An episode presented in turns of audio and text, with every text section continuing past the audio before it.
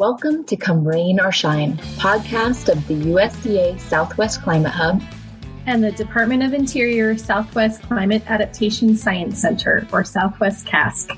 I'm Sarah Leroy, Science Communications Coordinator for the Southwest CASC. And I'm Emily Elias, Director of the USDA Southwest Climate Hub. Here we highlight stories to share the most recent advances in climate science, weather and climate adaptation, and innovative practices to support resilient landscapes and communities.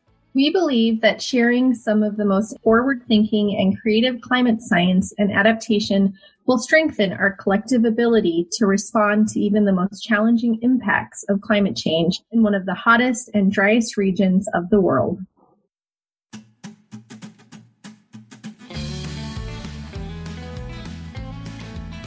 This week, Dr. Sheri Spiegal is serving as a guest host for Come Rain or Shine. Sheri is one of the principal investigators of the Sustainable Southwest Beef Project and will be leading the conversation. Hi, I'm Sheri Spiegal. Today we're here with Dr. Andres Cibils, who is a professor of range science at New Mexico State University to discuss what this project is, what our goals are, and what it is we're researching and learning from each other. Hi, Dr. Cibils. Hi, Sheri. Good afternoon. So I was wondering if you could just tell us a little bit about the Sustainable Southwest Beef Coordinated Agricultural Project. Just kind of give a brief overview. Yes, sure. So this is a fairly new project, was funded six months ago and is a regional project looking at uh, beef production from ranches in the Southwest all the way to finishing in the Ogallala region and meat quality and consumers beyond that. So it really covers a lot, doesn't it? Yes, it does. So we are, one of the things the project is trying to do is to study how each of the phases of beef production are connected and how they affect the regions in which they happen and what aspects can be improved to increase the sustainability of beef production in the West in general.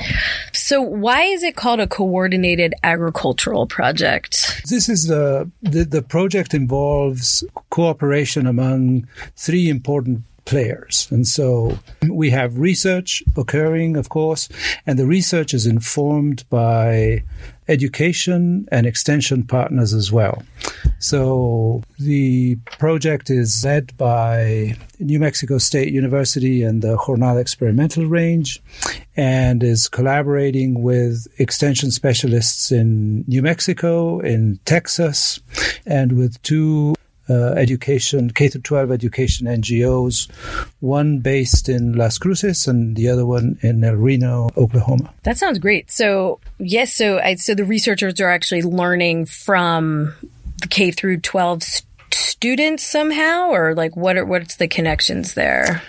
So one of the the interesting aspects of this project is that we are trying to uh, open uh, channels of communication with tomorrow's consumers and producers and get feedback from them, especially regarding some of the technologies and some of the modeling exercises that we'll be doing and, and some of the experiments as well, of course, that we'll be doing on the research side of the project.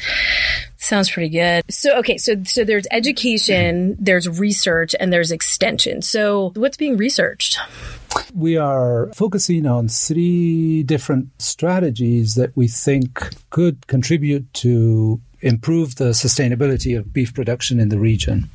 And so the the first strategy has to do with using heritage cattle breeds, basically crossing them with improved breeds to produce beef for the mainstream uh, beef supply chain, but with a cow herd that we have found over the last 10 years interacts with the grazing environment, especially the drier grazing environments in the southwest, differently than some of our mainstream breeds. So that is one of the focus areas. The second focus area is what we are calling precision ranching. And, and what that means is that we are trying to use sensors to improve the efficiency of beef production, especially at the ranch level. So we're using animal wearable sensors, sensors also to monitor infrastructure on the ranch that are meant to help a rancher save time and hopefully reduce the cost of running a cow calf operation.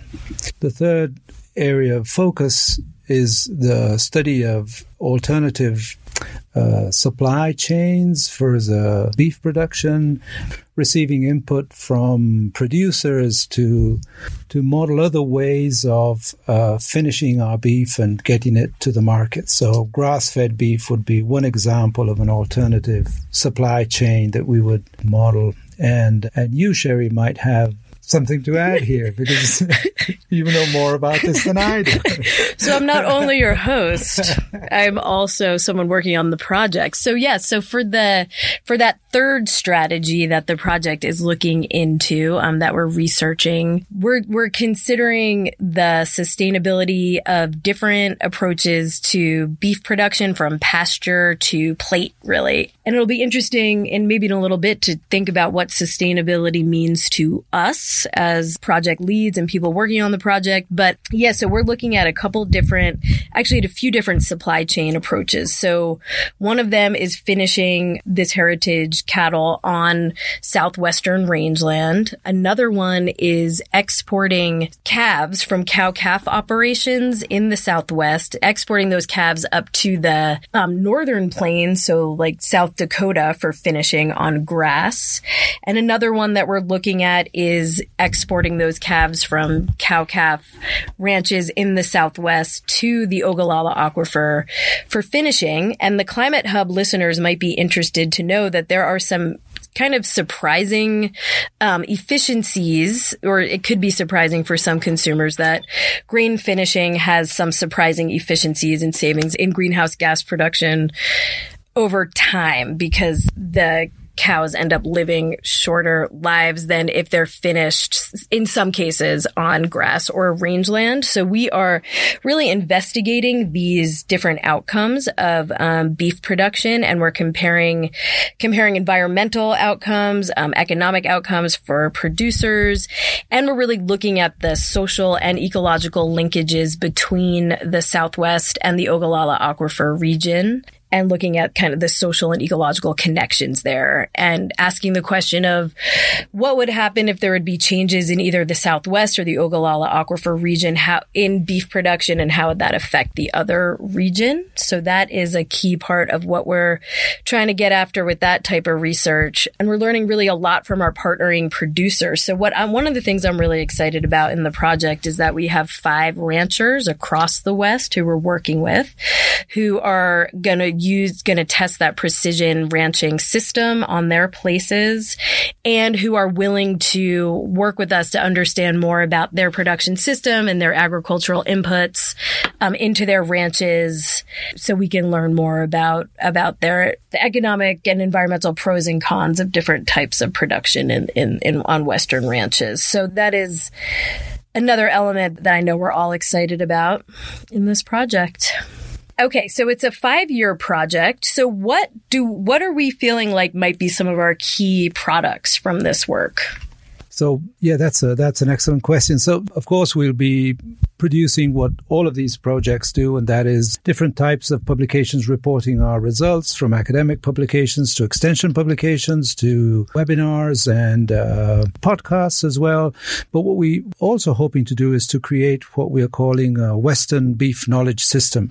It will basically probably fulfills several roles, but one of them is to get a lot of the information out to consumers and uh, producers, but also to elicit input from producers and consumers.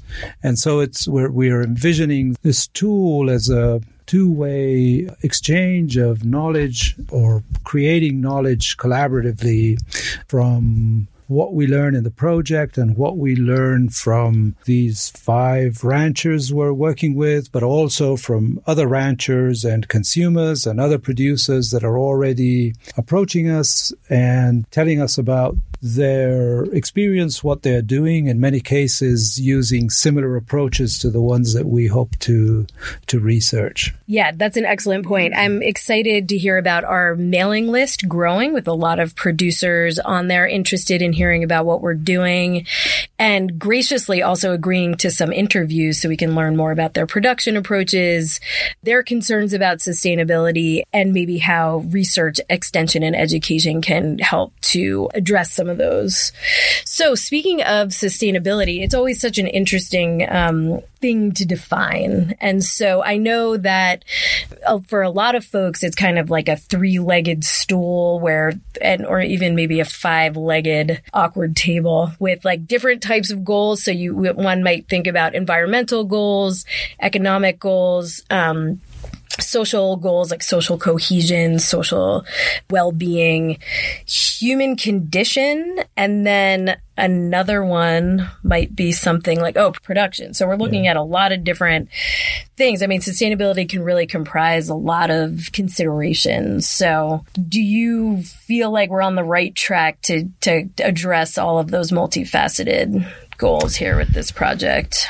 Yeah, so one important thing that this project plans to achieve is uh, a trade offs analysis. And so the idea is to uh, since you know adopting some new technology or adopting a breed, heritage breed to do your cow calf operation or finishing steers on grass, each of those influences each of the five aspects of sustainability that you just mentioned differently, and there are typically trade offs there. So one of the things that our team is planning to do is conduct an analysis of socio economic analysis, uh, environmental, of course, so ecological, of course, of the trade offs of applying each of these strategies that we'll be uh, studying in the project.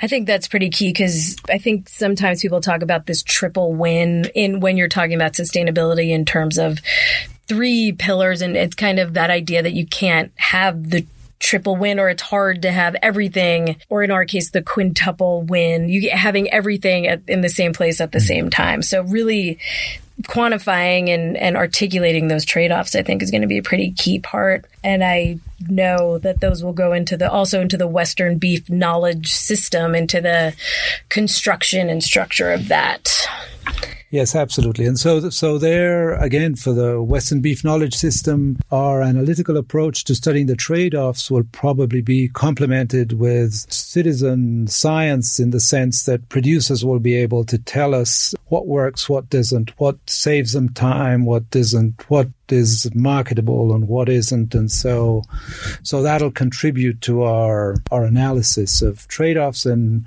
and I think will will provide a good balanced estimate of the of the impact of what we're hoping to do on the future or the current sustainability of beef production in our region. Yeah, yeah well said. I think a key group that that the project is seeking to support are, of course, producers and ranchers on the landscape, and then also the beef producers who are doing background and finishing in the Ogallala Aquifer region. I know that some of our Climate Hub listeners might be have a basic concern about cattle production at all when it has to do with greenhouse gas um, emissions and um, other resource uses, and I just want to say to them that that is a key element of what we will be studying um, as far as greenhouse gas and water use footprints of different production systems. And so we will we are recognizing some of those concerns and we're taking them into consideration as well. Yeah, that's uh, that's an excellent point. I, I, just wanted to add, Sheri, that we we are collaborating with with experts from the USDA-RS, who one of whom has just completed a sort of a nationwide analysis of the footprint of beef production in the United States, and so I think we are well, we are relying and have scientists in our team that are uh, on the cutting edge of of these sorts of assessments, and so definitely that puts us in good shape to to analyze these as uh, potential trade-offs as well. Yeah, so that'd be Dr. Alan Rotz's um, new paper, I believe, in agricultural systems, not too long ago. Yeah, and I think that there are also some pieces of ran- resilience of ranching on rangelands that also this project is exploring kind of some of the sort of social and ecological services that ranchers actually provide on the landscape, which might be also surprising for some listeners. Like one thing that um, keeps coming to my mind is how ranching as an infrastructure has has maintained water sources for some endangered species that many care about and some and just biodiversity in general. So there are, um, yeah, just some surprising sort of benefits that ranching can provide, even in arid systems that can be sensitive to grazing. So I think that this project is well poised to look at the full scope of concerns and benefits of ranching and beef production. Yes. Yes, yeah. absolutely. And, and of course, it provides for the livelihood both directly and indirectly of many, many people across the region. And so, from the perspective of the social sustainability, uh, we are interested in understanding a little bit more about how the strategies that we are planning to research will improve the the community folks surrounding beef production, but that are both involved directly or indirectly in some way or another. Yeah, and I think research at the Jornada by Climate Hub scientists and some past scientists have shown really quite a, a major economic effects of ranching in the in the region and the cascading effects. I think we can all see it, but it's also been quantified. Well, yeah. So this is this is super interesting stuff. I was gonna. So as we're talking about Dr. Rotz, I was I was also thinking about some of the other project collaborators. So I think we're really lucky to have folks from the Agricultural Research Service in in Mandan, North Dakota. We have people who are affiliated with the Southern Plains, um, yeah, Grazing Lands Laboratory. Dr. Rotz is in the Upper Chesapeake area of the country, Upper Chesapeake Bay area of the country, the pasture Pasturelands Research Unit, and then we're really lucky to be working with Texas A&M as well. Who else do we have on the team?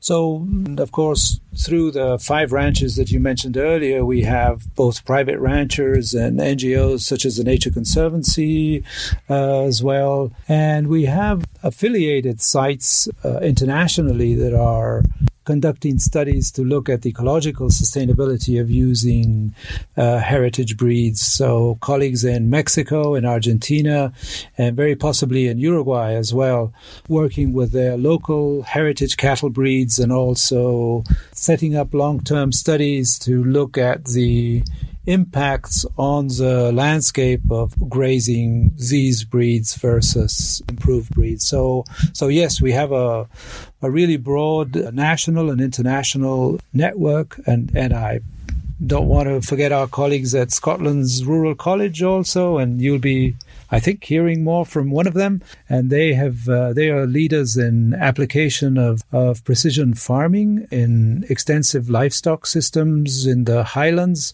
and are collaborating with valuable collaborators of the project as well.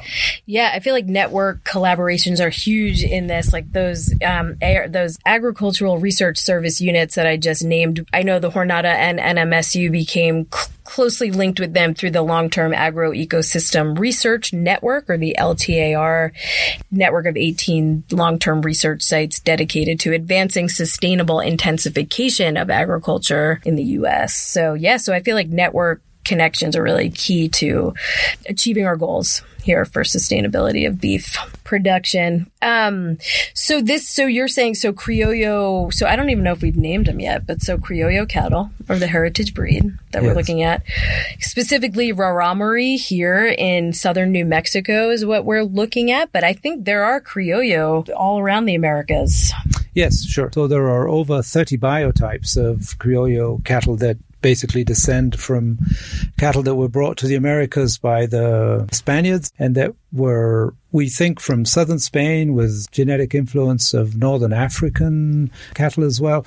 So, yes, our international collaborators are working with their local biotypes of criollos and comparing those to improved breeds that are similar to those that we use in the US.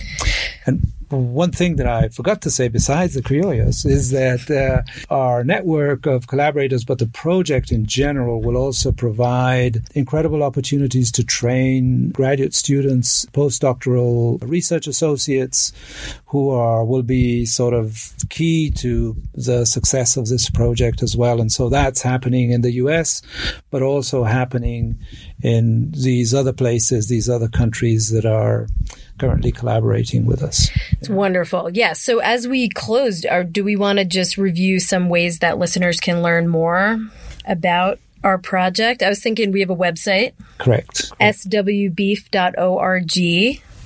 Um, we also are brand new in the so people can follow us there and tweet away. Yes and we, we will be putting out a, a quarterly newsletter. Mm. And so the newsletter will be available on the website, but also for folks that are interested, they can contact uh, Sheri Spiegal or myself or anybody on the project, and we will be happy to sign you up and send you our quarterly newsletter. Absolutely. And I just would like to close as your host and as a, an active participant in the Southwest Beef coordinated agricultural project that we really value your feedback. So please do get in touch. Let us know about your concerns and your your hopes for sustainability in the Southwest and in Western ranching in general. And we look forward to hearing from you. So thank you, Dr. Andres Cibils. It's been a pleasure talking with you.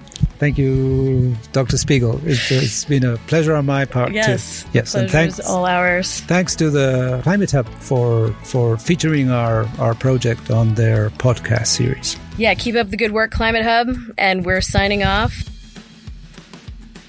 Thanks for listening to Come Rain or Shine, podcast of the USDA Southwest Climate Hub and the DOI Southwest Climate Adaptation Science Center. If you liked this podcast, don't forget to subscribe, like, or follow for more great episodes. If you want more information, have any questions for the speakers, or would like to offer feedback, please visit climatehubs.usda.gov or swcasc.arizona.edu. Our sincere thanks to USDA Agricultural Research Service, the Sustainable Southwest Beef Project, and the U.S. Geological Survey for supporting this podcast.